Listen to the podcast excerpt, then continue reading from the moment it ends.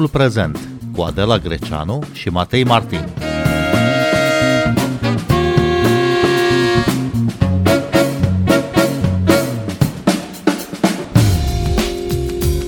Bine v-am găsit! Invitatul nostru este Robert Lupițu, redactor șef al platformei Calea Europeană. Bun venit la Radio România Cultural! Bine v-am regăsit, mulțumesc pentru invitație! Ce poate face Europa, ce pot face Statele Unite ale Americii pentru a susține Ucraina? Comunitatea internațională se mobilizează pentru a găsi soluții de pace. Prioritatea este să evite o extindere a conflictului în Europa și în lume. Negocierile de pace între Rusia și Ucraina continuă. Liderii europeni uh, au convenit uh, într-un uh, summit care a avut loc la Versailles că Ucraina trebuie ajutată în continuare, inclusiv pentru a-și urma aspirațiile europene, dar nu vor susține aderarea Ucrainei în regim de urgență la Uniunea Europeană. De fapt, Robert Lupițu, ce presupune un proces de aderare? Bun, procesul de aderare este unul complex. Putem lua, de exemplu, cazul României, care a depus de aderare în 1995, a început negocierile în 1999, le-a încheiat la final de 2004 și a aderat efectiv la 1 ianuarie 2007. În primul și în primul rând un stat terț, care nu este membru al Uniunii Europene, are dreptul să depună o cerere de aderare, să-și manifeste interesul de a adera la Uniunea Europeană, dacă se află în rândul țărilor care respectă așa numitul articol 2 din Tratatul Uniunii Europene, articolul care stabilește valorile pe care se fundamentează și este înființată Uniunea Europeană. Știm, e vorba despre valorile democrației, statului de drept, domnia legii, astfel drepturile omului, respectarea drepturilor și a libertăților, economie de piață, deci o democrație cu, cu acte în regulă, ca să spunem așa. Aceasta este o primă condiție. Apoi sunt uh, condițiile care vizează criteriile de la Copenhaga, care țin exact de ceea ce menționam anterior ce anume instituții bine consolidate, instituții democratice, principiul separației puterilor în stat, deci vorbim de tot ce ține de partea de a fi o democrație funcțională. Apoi, ă, statele membre, în momentul în care primesc o astfel de cerere de aderare, trebuie să o încuvințeze Comisiei Europene pentru ca executivul european să dea un aviz un raport prin care stabilește dacă un anume stat este pregătit pentru un astfel de proces de aderare. Și în această situație ar urma să înceapă negocierile de aderare, unde sunt de discutat, de negociat și de încheiat și de armonizat 35 de capitole de legislație europeană, de achii comunitar, pe justiție, afaceri interne, politică externă, drept umanitar, politică concurențială, deci o grămadă de domenii în care statul în cauză de cele mai multe ori trebuie să transpună în legislație acquis comunitar. Știm foarte bine, regulamentele europene trebuie transpuse în, în legislație așa cum sunt, directivele trebuie adaptate la normele naționale și așa mai departe. Tocmai din acest motiv este un proces de lungă durată. Avem destule state candidate, avem Serbia, avem Muntenegru, avem uh, Albania, avem Macedonia de Nord, care își dorește să devină stat membru al Uniunii Europene. Pe ultimele trei le-am dat ca exemplu pentru că atât Muntenegru, Macedonia de Nord și Albania sunt state membre ale NATO. Deci deja au îndeplinit câteva criterii importante pentru a fi parte a familiei Occidentului politic și democratic. Dar este un proces uh, îndelungat, anevoios, cum v-am spus, poate avea și multe, și multe sincope. Știm foarte bine situația eternului candidat Turcia, așa că procesul este destul de complicat și complex în egală măsură, iar pentru Ucraina, Republica Moldova și Georgia este cu atât mai, uh, mai dificil dat fiind contextul. Chiar așa, în ce măsură cererile de aderare la blocul comunitar depuse zilele acestea și de Republica Moldova și Georgia ar putea fi luate în considerare odată cu cererea Ucrainei? Cred că a fost un efect de domino simbolic acolo, pentru că Ucraina a făcut acest pas în contextul conflictului, a existat și multă tușă emoțională în această abordare din partea, din partea Ucrainei, iar Moldova și Georgia au vrut, pe bună dreptate din punct de vedere politic, să evite o astfel de decuplare.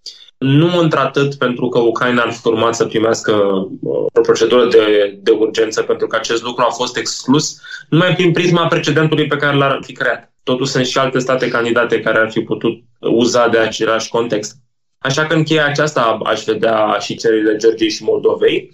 Însă, uh, cred că ar mai fi de precizat următorul uh, lucru, și anume că statele membre au decis să ia în considerare aceste cereri și să ceară Comisiei să vină cu un aviz. Asta înseamnă că formal asistăm la pași inițiali și destul de simbolici ai unui proces de aderare dar care va lua timp, va dura 5, 7, 10 ani, nu putem să știm cum va evolua, contează foarte mult și care va fi deznodământul conflictului, a semnala uh, declarația de la Versailles în acest sens. Pentru că Ucrainei s-a alocat un paragraf întreg în acele concluzii, recunoscându-se aspirațiile sale europene, faptul că Ucraina deja face parte din familia europeană, faptul că Ucraina este stat aflat în parteneriat cu Uniunea Europeană prin parteneriatul estic și prin intermediul acordului de asociere, care este cât se poate de amplu, și un paragraf foarte scurt despre Georgia și Republica Moldova. Probabil s-a făcut această distinție din cauza situației speciale în care Ucraina se află și tocmai pentru a da un impuls de moral, dacă vreți, un impuls de moral politic, de moral social, de moral național Ucrainei, având în vedere că se confruntă pe teritoriul său cu o armată străină care îi pune în pericol securitatea și însăși integralitatea teritorială și existența acestui stat. Bun, cererea a fost depusă de către Ucraina acum când se află sub amenințarea armelor. Contează în plan simbolic, în mod evident, contează și în plan politic acest gest? Nu cred. Uh, nu cred pentru că am văzut uh, afirmațiile făcute chiar joi, joi seară la Versailles, atât de președintele francez Emmanuel Macron, gazda summitului european informal din Franța, și premierul olandez Mark Rutte, despre care știm cât de riguros este când vine vorba despre respectarea procedurilor. Chiar uh, cred că premierul sloven a spus în momentul în care s-au încheiat dezbaterile și s-a convenit acest text al declarației de la Versailles că unii lideri s-au concentrat pe importanța ca Uniunea Europeană să arate flexibilitate și poziție de leadership în această situație și alții s-au concentrat mai mult pe procedură. O critică, evident, la ceea ce înseamnă procedura birocratică europeană, dar, repet, trebuie să punem lucrurile într-un context, într-un context mai larg, pentru că sunt și alte state care au depus cerere de aderare în ultimii ani, sunt state care se află în negocieri. Nu se poate crea așa ușor un, un context de aderare pe repede înainte printr-o scurtătură, mai ales că Ucraina încă are multe reforme de realizat. Tocmai din acest motiv, sprijinul occidental și sprijinul european pentru Ucraina, chiar dacă nu este stat membru al Uniunii Europene, este un sprijin cât se poate de mare. Și în termen umanitar și în termen militar, dar și prin sancțiunile care au fost aprobate împotriva Rusiei pentru a slăbi puterea Moscovei de a susține această ofensivă militară. Liderii europeni au promis să ajute în continuare Ucraina și refugiații care ajung în țările blocului comunitar. Au promis și ajutor după război pentru reconstrucția țării. Ce responsabilitate are, de fapt, Uniunea Europeană pentru Ucraina invadată de armata rusă? Seamănă cumva, dar acel lucru a fost la o scară mai mică, cu ceea ce Uniunea Europeană a promis după ce Alexander Lukashenko a fraudat alegerile din Belarus, uh, câștigând un nou mandat în fața opoziției democratice, atunci a fost creat uh, acel plan pentru un Belarus democratic, un plan, dacă ne aducem bine aminte, propus de președinții Poloniei, Lituaniei și României, un plan de 3 miliarde de euro prin care Comisia Europeană a spus că va injecta acești bani în sprijinirea reformelor uh, democratice în Belarus, dar pentru un Belarus democratic. De fapt, aceasta este și nuanța care a reieșit din summitul de la Versailles, sprijin pentru o Ucraina democratică. Adică, odată ce acest război se va, se va încheia, Uniunea Europeană își asumă să sprijine în totalitate reconstrucția unei Ucraine democratice. Ce poate însemna acest sprijin? Ar putea echivala cu acel plan Marshall pe care Statele Unite l-au oferit cu atâta bunăvoință și solidaritate transatlantică după al doilea război mondial reconstrucției Europei. Acum situația într-adevăr este un pic diferită pentru că Ucraina este statul agresat, este statul nevinovat, este țara din care cetățenii fug din calea războiului pe care nu l-au dorit, pe care nu l-au căutat și din această perspectivă Uniunea Europeană a sprijini un stat care tot ceea ce face este să-și apere, cum spuneam adineauri, existența statală. Așa că astfel văd sprijinul acesta. În termen de fonduri europene, în termen de misiuni de experți care să ajute build-up instituțional, adică construcții de instituții democratice, de instituții uh, puternice, de instituții, până la urmă, capabile să asigure ordine de drept, stat de drept acolo și o reziliență societală statală. Asculți timpul prezent! Timpul prezent e un talk show zilnic despre politică, societate și cultură difuzat la Radio România Cultural. Ne puteți asculta pe Apple Podcasts, Google Podcasts, Castbox, Spotify și altele. O altă temă interesantă, importantă, discutată la Versailles a fost independența energetică. Cum poate scăpa Europa de această dependență de importurile de gaze din Federația Rusă? Păi, în primul rând, înainte de summitul de la Versailles, Comisia Europeană a venit cu un plan, un ghid, o inițiativă, baza unui viitor plan, acea inițiativă numită Repower EU, foarte interesantă prin acest joc de cuvinte. Pe mine ce m-a surprins în mod uh, pozitiv și cred că are mai multă rezonanță este limbajul diplomatic destul de dur cu care Uniunea Europeană a ales să comunice această inițiativă tehnică și anume că este important ca cel târziu până în 2030 Uniunea Europeană să renunțe la gazul rusesc în totalitate. Și anume că este important că Uniunea Europeană a înțeles, măcar acum, în cel al 12-lea, ce înseamnă această dependență de gazul rusesc.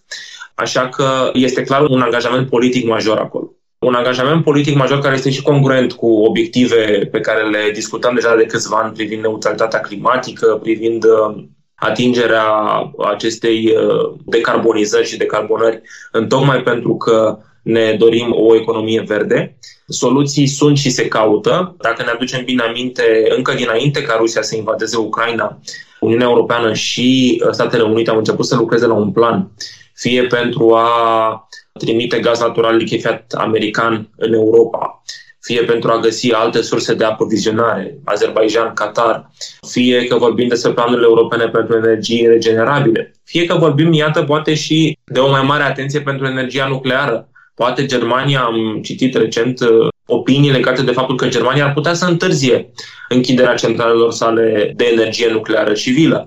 Vedem uh, chiar și în România discuții pentru redeschiderea măcar temporară a centralelor pe cărbune, tocmai pentru a găsi soluții, pentru a reduce această dependență de gazul, uh, de gazul rusesc, pentru că Uniunea Europeană își dorește odată să-și facă stocul până în 1 octombrie 2022, un stoc de 90% în uh, depozitele sale de gaz, ca să spun așa, pentru a rezista și iarna viitoare, un semnal că probabil ne vom aștepta la o dispută de lungă durată militară în Ucraina, dar și ciocnirea sancțiunilor cu Rusia în, uh, în continuare, concomitent cu reducerea cu până la două treimi a dependenței și, de fapt, a cererii Europei de gaz rusesc. În ce ne privește că noi, România, stăm bine, suntem țara cu cea mai redusă dependență de gazul uh, rusesc și poate acesta ar fi un prilej și un motiv să uh, gândim o legislație extraordinară de urgență pentru sistemul offshore și pentru gazele din Marea Neagră, atât pentru independența totală și integrală a sistemului energetic românesc, cât și pentru sprijinirea Republicii Moldova, de exemplu, dar și pentru interconectări cu restul Uniunii Europene. În schimb, Robert uh, Lupițu, tocmai importurile de gaze rusești, direcționate însă pe ruta terestră, adică prin Ucraina, ar putea contribui la bunăstarea sau la refacerea Ucrainei după război. E o perspectivă, însă aici ține foarte mult de felul în care se vor încheia negocierile și în felul în care se va încheia acest război și în felul în care vor ajunge la un uh, teren comun. Dar acesta este un subiect uh, cumva separat de ce face Uniunea Europeană pentru Ucraina. Uh, de ce? Pentru că cererile Rusiei sunt maximale, demilitarizare, recunoașterea Crimeei, independența provinciilor separatiste, cereri care de fapt rup teritorial Ucraina. Este destul de greu de stabilit în ce măsură se va încheia acest conflict întocmai pentru ca Ucraina să vadă în Rusia un partener. Cred că pentru câteva generații bune această situație este clasată într-un sens negativ pentru Moscova. Va conta în egală măsură cât de mult va ține această situație, pentru că dacă Europa va învăța să trăiască fără gazul rusesc, atunci uh, situația va fi problematică în principal pentru Moscova se vor putea gândi iarăși uh, variante în care să fie sprijinită și Ucraina, separat de acele conducte cu gazul rusesc care traversează teritoriul țării. De asemenea, la summitul de la Versailles s-a discutat despre aplicarea unor noi sancțiuni pentru Rusia și Belarus. Ce urmează? Cum mai poate sancționa Uniunea Europeană aceste țări? Păi imediat după acest summit și despre ideea de noi sancțiuni care au fost discutate apoi și de Emmanuel Macron cu Joe Biden, telefonic, Statele Unite, împreună cu țările G7 și Uniunea Europeană, au anunțat uh, retragerea clauzei națiunii cele mai favorizate Rusiei.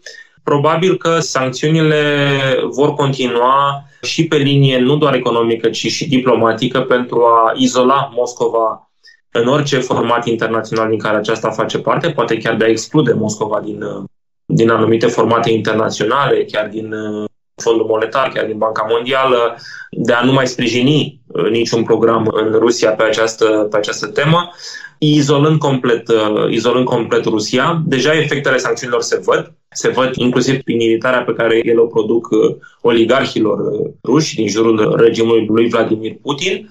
Așa că sancțiunile pe care le vor, le vor scoate în continuare cei din Occident la adresa Rusiei nu vor face nimic mai mult decât să adâncească această, să spunem, sugrumare a economiei ruse care a pornit odată cu uh, declanșarea războiului uh, de către Vladimir Putin. Însă aceste sancțiuni împing până la urmă Rusia către China, către un parteneriat, către o prietenie încă și mai durabilă cu China. Cum vedeți asta, Robert Lupițu?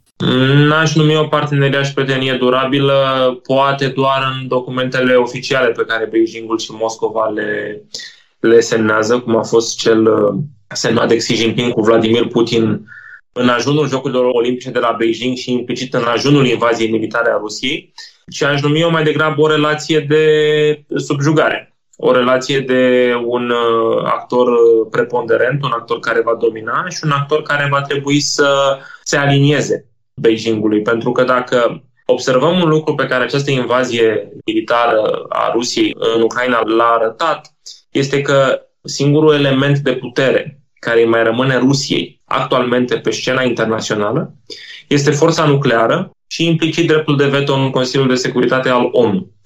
În rest, pe plan economic, Rusia este puternic lovită de sancțiuni. Vedem ce înseamnă depecerea rublei, vedem că bursa de la Moscova nu a mai deschis de la începutul invaziei militare. În plan tehnologic și chiar de tehnologie militară, bănuiesc că după aproape 20 de zile de conflict, nu mai crede nimeni că Rusia a trimis doar uh, anumite forțe de blitzkrieg urmând ca apoi să-și trimită măreața armată. Putem presupune că acea măreață armată este cea pe care o vedem. Cea cu tancuri uh, ruginite, cea din care se fură combustibil, cea care nu are soldați bine echipați și bine pregătiți, care sunt trimiși unii dintre ei poate inocent să moară în numele obsesiei lui Vladimir Putin de a reface sferele de influență sovietice. Acum, în 2022, când este marcat un secol de la apariția Uniunii Sovietice, deci este destul de complicat să ne imaginăm că Rusia va fi un partener egal al Chinei într-o viitoare ordine mondială.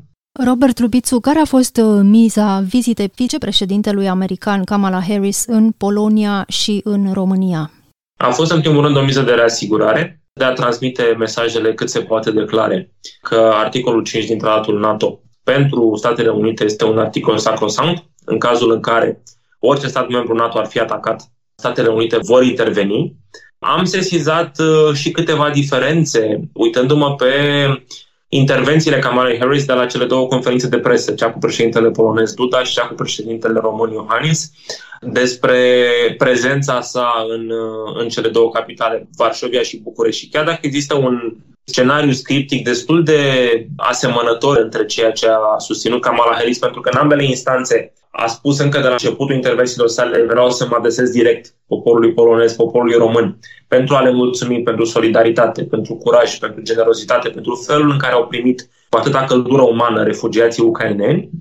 În egală măsură, acolo sunt niște mici, mici diferențe. Este diferența că administrația Biden, care promovează ideea de summit al democrațiilor, de competiție între democrații și autocrații, pentru ca democrațiile și democrațiile liberale să rămână în continuare cele care dau tonul ordinii globale. La Varșovia avem, de fapt, un aliat NATO foarte puternic, o țară NATO foarte importantă, o țară a Uniunii Europene la fel de importantă, dar care, din perspectiva valorilor democratice, se află în niște ciocniri cu Occidentul în principal cu, cu Bruselul și Washingtonul vede acest lucru. În ceea ce privește Bucureștiul, Vorbim de o relație de parteneriat strategic care împlinește anul acesta 25 de ani și vorbim de o insistență foarte clară a României de a vedea și în România și la Marea Neagră aceeași prezență care este și pe nordul flancului estic, să fie și în sudul flancului estic. Și aici semnala, legat de vizita Kamala Harris la București,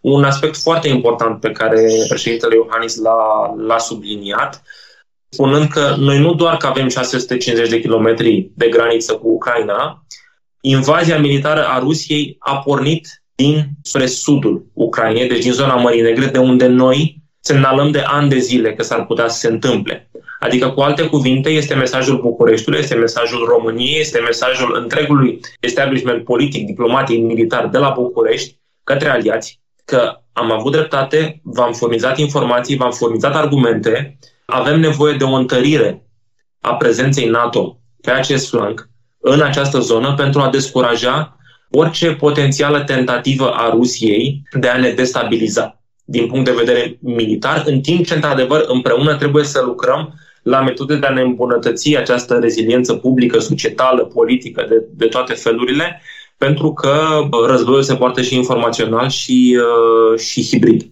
și am văzut că Polonia și-ar fi dorit o implicare mai mare a comunității internaționale uh, în sprijinirea Ucrainei, inclusiv prin livrarea de arme. Știm acel uh, schimb de avioane eșuat între Varșovia și Washington. Ce s-a întâmplat acolo? De ce nu vrea să se implice mai mult uh, SUA în acest transfer de arme și de echipament militar către Ucraina? Cred că a fost o eroare tactică din partea, din partea Poloniei acolo, pentru că în vreme ce noi avem cea mai mare graniță terestră cu Ucraina, deci suntem poartă cu conflictul care se întâmplă acolo, polonezii au uh, un atașament mai degrabă și mai puternic istoric cu Ucraina, dacă mergem și în, în perioada uh, regatului polonez și a relațiilor istorice din, uh, din secolele trecute. Și aici cred că Polonia a greșit în tocmai pentru că am văzut reacția din partea Pentagonului, care a exclus această idee, și apoi replierea Poloniei, care a specificat că totuși orice s-ar face, s-ar face într-un cadru, într-un cadru NATO. Deci au încercat să, pe românește să, să dreagă busuiocul. Însă situația este cât se poate de complicată și complexă acolo, deoarece este mai profundă decât a livra tehnic niște arme sau de a crea o zonă de excludere aeriană sau ce mai ceruse, ce mai ceruse Ucraina. Este vorba despre faptul că Occidentul, în timp ce susține Ucraina, în timp ce pedalează cu sancțiuni împotriva Rusiei, Occidentul face tot posibilul pe toate căile diplomatice să se asigure că întreaga lume vede cine este agresorul și anume Federația Rusă. NATO și Statele Unite nu au nicio pârghie de legislație internațională care să le justifice implicarea acolo, care ar degenera într-un conflict armat, posibil într-un al treilea război mondial. Cu alte cuvinte, este și un mesaj pragmatic de respectare a forței dreptului, nu a dreptului forței, chiar dacă este o atitudine care doare, după cum a spus secretarul general NATO, că este o decizie dureroasă, încearcă Occidentul, cred eu, astfel să se asigure că nu ar fi târâtă și atrasă ca parte beligerantă și ca parte vinovată într-un conflict, și din contră face tot ce poate să sprijine o națiune aflată în defensivă, o națiune care se apără, o națiune care poartă un război de autoapărare, și aceea este Ucraina, împotriva unei armate agresoare care este cea a Federației Ruse. Robert Lupițu, ce rol își poate asuma România ca țară NATO în contextul războiului din Ucraina? Păi, este rolul pe care deja l-am văzut, acela cu hubul umanitar de la Suceava, creat sub umbrela mecanismului de protecție civilă al Uniunii Europene, un hub care colectează donații și sprijin umanitar din Uniunea Europeană, din România, dar și din, poate și chiar și din Statele Unite, Japonia, Canada și trimis mai departe, mai departe în Ucraina. Este rolul pe care deja ni l-am asumat, acela de a primi persoanele din Ucraina care fug din calea războiului, care au nevoie de ajutor și de solidaritate în această situație. Uh, trebuie să insiste în continuare pentru finalizarea cât mai rapidă și operaționalizarea cât mai rapidă a grupului de luptă al NATO în România. Poate sunt șanse să ne așteptăm la o decizie favorabilă chiar la reuniunea ministrilor apărării din NATO în această săptămână, ca să grăbească un pic procedurile. Și, în egală măsură, cred că este necesar să insistăm pe plan bilateral în relația cu partenerii și cu aliații americani să își întețească și să-și sporească prezența militară în România, pe lângă cei 1000 de soldați pe care americanii i-au trimis acum, pe lângă cele 8 avioane F-16 care asigură misiuni de poliție aeriană și alte elemente de tehnică militară care sunt, uh, care sunt prezente în România pentru a descuraja orice potențial amenințare. Robert Trupițu, mulțumim pentru interviu. Noi suntem Adela Greceanu și Matei Martin. Ne găsiți și pe platformele de podcast. Abonați-vă la timpul prezent pe Apple Podcasts, Google Podcasts și Spotify. Cu bine, pe curând!